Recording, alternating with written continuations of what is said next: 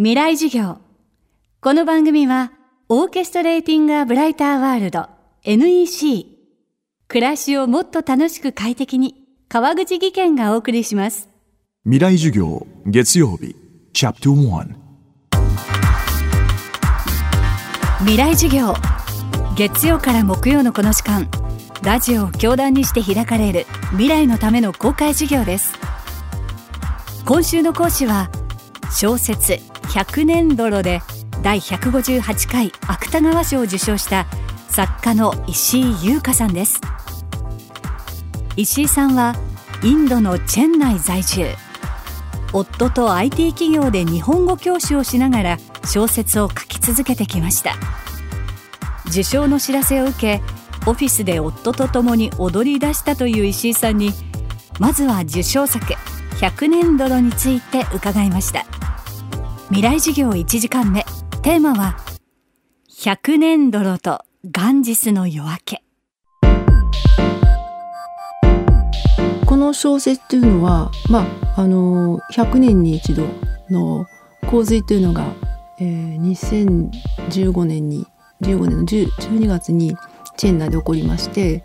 たまたまその時に居合わせたんですね。である朝窓を開けるとあの道が川になっててそれからもう3日間外に出られなくてでやっと水が引いてであのうちと会社の間にアダヤル川っていうのがありましてその橋を渡らないと会社に行けないんですね。でまあその橋を渡ろうとすると あのなんかもういっぱいなんかインド人が集まっててであの洪水の後なんで、まあ、川がいっぱいですよね。でなんかもうもうなんかいっぱい人でも全然通れなくて。であのやっと橋に至りついてそしたらなんかあの橋の上がもう泥だらけで泥がもう積み重なってて。でその前になんか100年に1回の洪水なんだって聞いていたのでああじゃあこの泥というのはもしかしたら100年前の泥かもしれない。じゃあこの泥というのは100年前のことを知ってるのかもしれないなと思って。でなんかそういうことを、まあ、その時は、まあ、あの 早くなんか前に進むことしか考えてないですけどでそのことは覚えていていつかまあ小説に書きたいなと思っていてでいろいろ考えてて結局まあそれから1年も経ってから2016年の、まあ、11月12月、まあ、その辺からちょっと23ヶ月時間ができたのででその時に書いたんですね。石井さんはこれまでインドやネパールで延べ5年ほど生活しています。インドの環境や文化が石井さんの作品にもたらした影響とは？そんなにあの今回インドからこう書くことに関して何か影響を受けたっていうのはないですね。日本の方ってあのインドに非常に興味があってなんかある種インド特別しているとこがあってインドにいたとか言ってああもうインドからものすごい強烈なエネルギーをもらって変わったんだろうと思われたけど全然そんなことないんですよ。別にいやうんでもそこら辺ちょちょっと偏見があるのかなと 思うんですけどね。特に私はインドでいろんな体験をしてでそれであの、まあ、素材をいただいたっていうことですね。今回はあの初めてインドで働くという機会をいただいたのであのやっぱりそのただふらふらいるとかあの観光で行くというのとその土地で働くっていうことは全然意味が違うのでやっぱり深くその土地やあの人たちと関わりますからそういう意味で今回はそうそういうまあ今までと違った経験ができてあのたくさんエピソードも書ききれないほどたくさんもらったのでそれはありがたかったですけどまあ別にあの根本的になんかこう書くことになんか影響があったとかそういうことはあまり感じておりません。チェン内はそそんなに衝撃ないんですよ。あの都会だしそんなに日本と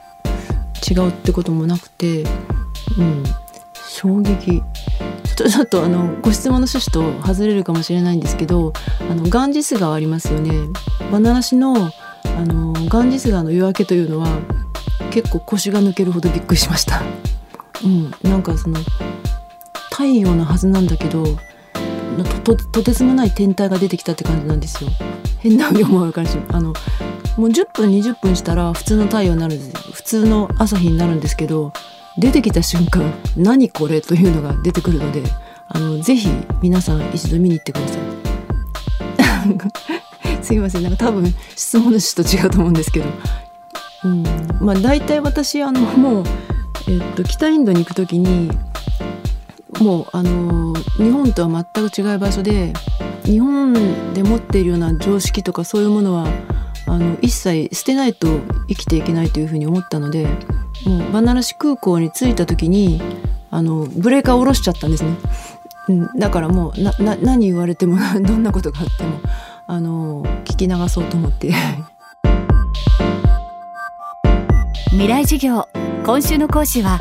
芥川賞作家石井優香さん。今日のテーマは百年泥とガンジスの夜明けでした。明日も石井優香さんの授業をお届けします。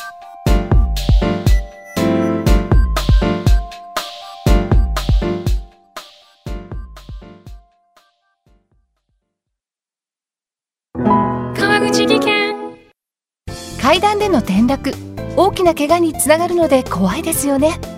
足元の見分けにくい階段でもコントラストでくっきり。白いスベラーズが登場しました。皆様の暮らしをもっと楽しく快適に。川口技研のスベラーズです。未来授業。